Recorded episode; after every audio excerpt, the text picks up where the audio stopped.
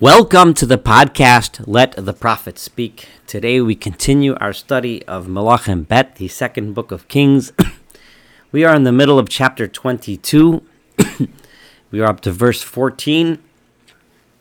We just read of how Yoshiyahu, when he was, um, or the King Josiah, when he was renovating and repairing the Beit HaMikdash, the Holy Temple, uh, that the they the priests came across a scroll of the Torah,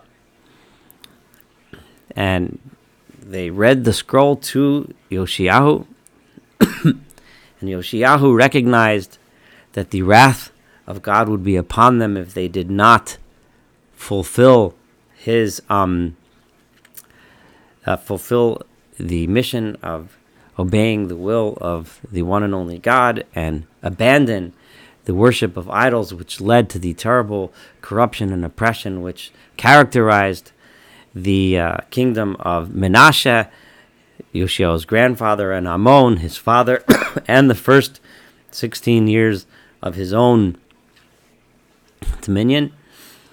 And Yoshiyahu sent the people and said to the prophet of God, and said, Find out for me uh, what the story is. Is this real? Uh, how, should we handle this? So that's where we're up to, verse 14. Vayelech Chilkiyahu HaKohen. so Chilkiyahu, the priest, those are the individuals the, that were assigned by the king to seek the wisdom of God.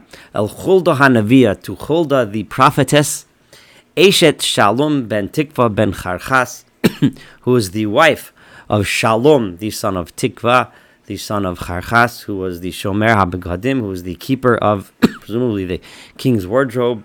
She was a prophetess, Vihi Yoshevet, Birushalayim Ba'mishneh. She was sitting, um, uh, doing her duties as a prophetess. People would come to her to seek wisdom of God and advice. Um, in Bamishneh in the second place, apparently like the second quarter, or maybe the place where the not the top level uh, king's officers used to live, but the second level of king's officers. By and they spoke to her. In other words, they, they asked her, This is the scroll that we found. What's the deal? What do we do? Vatomar Alam, and she said to them, Ko Amar Yisrael, so says God, the Lord of Israel. Tell the person who sent you to me as follows. In other words, tell the king as follows. So says God. I am going to bring evil. I am going to bring evil upon this place and the inhabitants of this place. At Kol Divrei Sefer, all of the things that are written in this scroll, Asher Korah Melech Yehuda, that the king of Judah has read. Tachat asher azavuni. The reason why I'm going to bring punishment to them is because they have abandoned me. Vayikatru leelohim acherim. They have brought incense to other gods, leman hachiseni, in such a way that it would bring me to anger. B'chol masei with everything that they do. In other words, even when they do good things, it's being done for corrupt and incorrect reasons. My anger was kindled against them in this place. In other words, this place of the Holy Temple, Velotichbe, it shall not be put out. The impression one gets from here is that it's too late to fix anything. Uh, it's important to note that in the concurrent prophecies of Jeremiah, one gets the impression that as hopeless as things seemed, Jeremiah was still asking the people to repent in order to avert the bad decree, or at least mitigate the bad decree. There we get the impression that um, there is hope it's just that it, people need to change course. Uh, here we seem to get the feeling and the sense that that it's too little, too late, and the show is over. Um, uh, regardless, uh, we'll see that Yoshiyahu gets the message that he needs to fix things. The Melech Yehuda and to the king of Yehuda, Adonai, who sent you here in order to seek out God's counsel. Kosomrei this is what you need to tell him. Israel. So says God, the Lord of Israel. Hadorim asher shamata. The words that you have just heard. Ya'an. However, rach because your heart is soft. Vatikonami pnei Adonai, and you humbled yourself before God. This is crucial here. Remember, the key flaw of his predecessors was the flaw of arrogance, as we emphasized throughout our podcasts until this point. God saw in Yoshiyahu the humility of, of recognizing we are on a bad path. I am on a bad path. I need to fix things. When you and you humbled yourself when you heard that which I have spoken regarding this place, and its inhabitants, Liot l'shamav and I said that I would destroy it and curse it. Vatikrat bigodecha, and you tore your clothing. In other words, you yourself understood your own responsibility in this matter, which is the hallmark of humility. Vativ and you cried before me. Go back to the podcasts we discussed about Chizkiyahu. When he cried, the act of crying is the ultimate act of humility, of recognizing that a person himself is can, is at fault. a person himself bears responsibility. A person himself is is feels helpless before God. I have heard this. So says God. Therefore. I will gather you unto your fathers. In other words, I will postpone this disaster that I have declared upon the people because of you and your good and your hum- humility. and you will die in peace. You will be gathered to your grave in peace. But you are not going to see all of the evil that I'm going to bring on this place.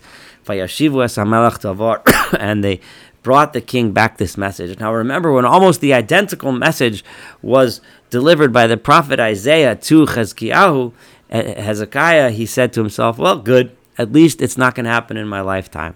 Let's see what Yoshiyahu, Josiah's reaction is going to be in the next chapter 23, which I'll start right now. So the king sent Vayasfu Elav Kol Ziknei Yerushalayim. Immediately, it brought him to action, repair, fix. Not saying, okay, good, I'm cool, I'm going to die okay. Whatever happens later when I'm gone, who cares? But no, he realized this is not enough. I need to do something. So he calls together all of the elders of Judah and Jerusalem. Vayal Beit and the king went up to the house of God.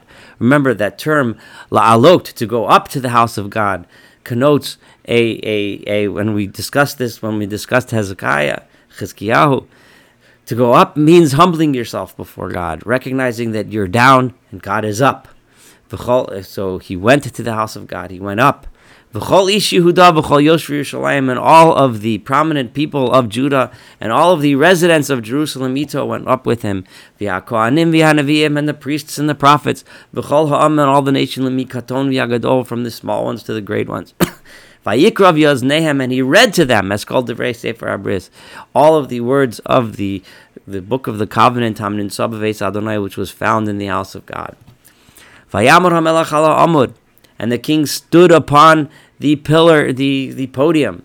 Va'yichros es Abrislefne Adonai, And he made a covenant before God, and he made a promise in front of all the people.